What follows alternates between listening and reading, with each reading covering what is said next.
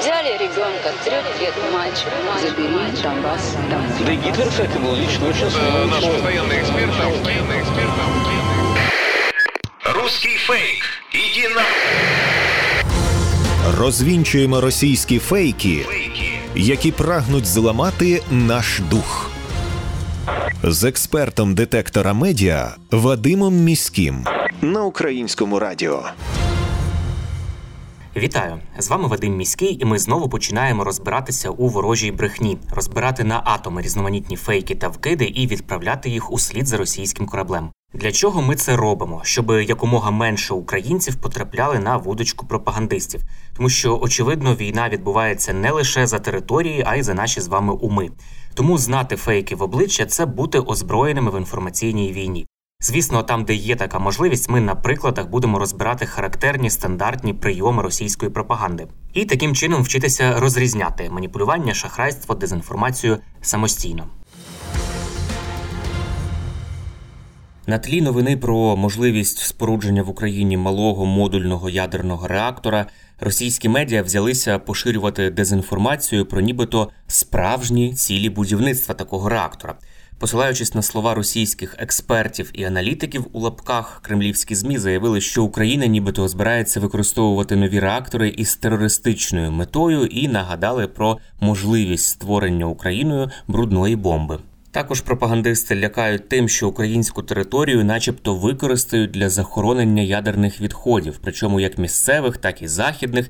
І Україна може отримати можливість виробляти власну ядерну зброю і створювати брудні бомби. Це повідомляють російські брехливі медіа. Про те, що Україна спільно зі США, Японією і Південною Кореєю розпочинає реалізацію проекту із будівництва малого ядерного реактора, стало відомо 12 листопада. У рамках 27-ї кліматичної конференції ООН спецпредставник президента США із питань клімату Джон Керрі і міністр енергетики України Герман Галущенко оголосили про старт проекту, який допоможе Україні підвищити рівень енергобезпеки країни. Очікується, що цей проект реалізують в Україні протягом двох років. Давайте розберемося, що ж це за такі малі модульні реактори або ММР. Це нова технологія, яка розвивається в усьому світі. Малими їх називають через відносно невисоку потужність до 300 МВт проти 950 МВт на атомних електростанціях, ну і менші суттєво розміри. Якщо традиційний реактор займає площу близько 400 тисяч квадратних метрів, то ММР, малий модульний реактор, лише 40 тисяч квадратних метрів, тобто в 10 разів менше, пояснює видання Економічна Правда. Ще одна відмінність: вони складаються із модулів, які можуть виготовлятися на заводах і збиратися вже безпосередньо в місці розташування. Це власне основна перевага відносно невеликий розмір порівняно із традиційними реакторами, які працюють на АЕС. ММР, малий модульний реактор, можна виготовляти на заводі, а потім відносно легко переміщати на спеціально підготовлений майданчик і там монтувати. Крім того, малий модульний реактор дешевший за великий. І хоча ціна на ММР поки що невідома, бо ще жоден проект не запущений в експлуатацію, ніхто не знає, скільки ж по факту він буде коштувати. Але будівництво одного реактора для АЕС це вже пройдений етап, оцінений. Зазвичай він обходиться близько 10 мільярдів євро, і от малий реактор точно буде суттєво дешевшим. У світі таких проєктів декілька. е, Жоден із них ще не доведений до кінця. Найближче до отримання дозвільних документів для першої промислової експлуатації ММР перебуває компанія NewScale Power, яка отримала перші схвалення від американського регулятора. Чи є шанси, що малі модульні реактори замінять великі реактори на АЕС? Насправді вони трішки для різних задач існують. Великі реактори на АЕС будувалися для виробництва базової генерації. Вони найбільш ефективні на максимальній потужності, тому найближчим часом вони будуть затребувані. А малі модульні реактори на першому етапі можуть розглядатися як заміна тепловій генерації. В Україні дуже багато ТЕС, е, термін експлуатації яких закінчується. Крім того, майданчики теплових електростанцій можна використати для будівництва ММР, тому що там є відповідна електрична інфраструктура. Такий проект буде легше реалізувати, припускає видання Економічна Правда. Деякі деталі розповів президент Володимир Зеленський 16 листопада на зустрічі з українськими журналістами. Це дійсно пілотний варіант. Пілотний вже проробили урядовці. Я не хочу говорити, що завтра запрацює ця модель по всій державі. Бо сьогодні ми зайняті іншими речами, як зробити так, щоб незалежно від того, куди попадає Російська Федерація, у наших людей була можливість того чи іншого обсягу електрики. Складна історія, починаючи з захоплення Запорізької атомної станції, виключення шести блоків і, і багато різних речей пов'язаних з тесами тощо. Тому те, що Україна проробила цікаву альтернативну систему постачання електрики, те, що ми на цьому шляху, те, що ми розуміємо точно на чолі з Укренерго і Міністерством енергетики, ми розуміємо точно, що ми будемо робити. Знаєте, як як тільки можна голову підняти, будемо одразу робити.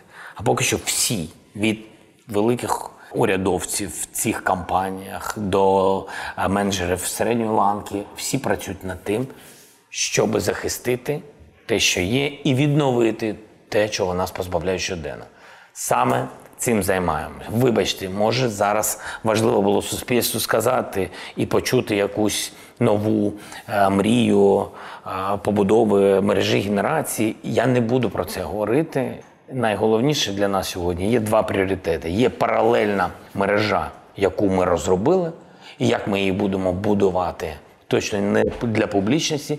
І є пріоритет номер один щоденного захисту того, що в нас є. Це не просто так відновлюється електрика там, де позбавляється вона. Це найскладніше питання. Якщо ми переживемо цю зиму, а ми її переживемо, ми точно переможемо в цій війні. Це були слова президента Зеленського. Малі ядерні реактори для виробництва електроенергії не мають нічого спільного зі створенням Україною міфічного терористичного озброєння. ММР це сучасні установки, які будуть украй корисними Україні в умовах російської війни та варварських обстрілів армією окупанта українських об'єктів критичної інфраструктури. Головні переваги це простота конструкції, можливість швидкого серійного виробництва установок на заводах і подальше використання у важкодоступних місцях чи населених пунктах, де Росія знищила енергетичні об'єкти. Крім того, багато малих реакторів є мобільними і встановлюються нижче від рівня землі, що забезпечує їхню високу стійкість до терористичних загроз. Це також дуже актуально з огляду на російську війну в Україні. Проект StopFake пояснює, що технологія ММР не нова, вона ще мало поширена на побутовому рівні, однак у Сполучених Штатах малі реактори активно використовуються для військових цілей від початку 50-х років. Наприклад, американська установка PM-1 протягом шести років до 1968 року успішно живила віддалену радіолокаційну станцію протиповітряної оборони на військовій базі у штаті Вайомінг. Тому твердження Росії про небезпечний ядерний експеримент США в Україні як мінімум маніпулятивне. Технологія добре вивчена американськими фахівцями. Також Україна не збирається ні купувати, ні створювати ядерну зброю. Постійні твердження Росії про українську брудну бомбу це брехня, яку спростував не лише уряд України, а й міжнародні органи, включно з ООН. Також МАГАТЕ за результатами позапланової перевірки, яку воно провело на запрошення України в листопаді, не виявило жодних ознак протиправної ядерної діяльності на українських ядерних об'єктах. Ну і на сам кінець щодо заяви про те, що західні країни нібито хочуть перетворити Україну на ядерний могильник. Радіоактивні відходи утворюються майже в усіх країнах світу, каже StopFake, або внаслідок виробництва електроенергії на АЕС, або внаслідок використання радіоізотопів у медицині, промисловості, сільському господарстві чи наукових дослідженнях.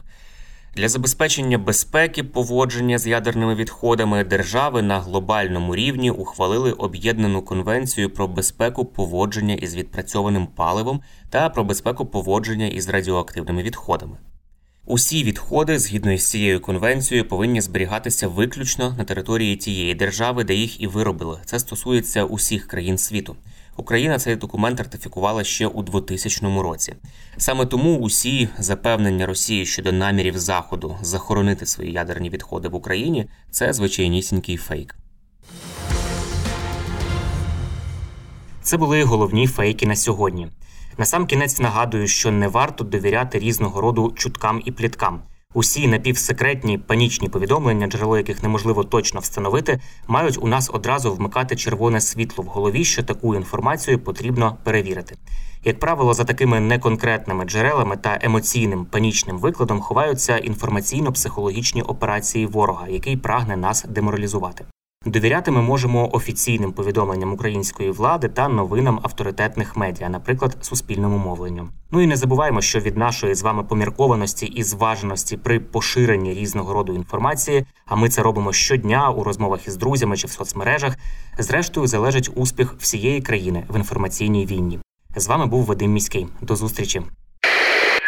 Русский фейк. Иди на...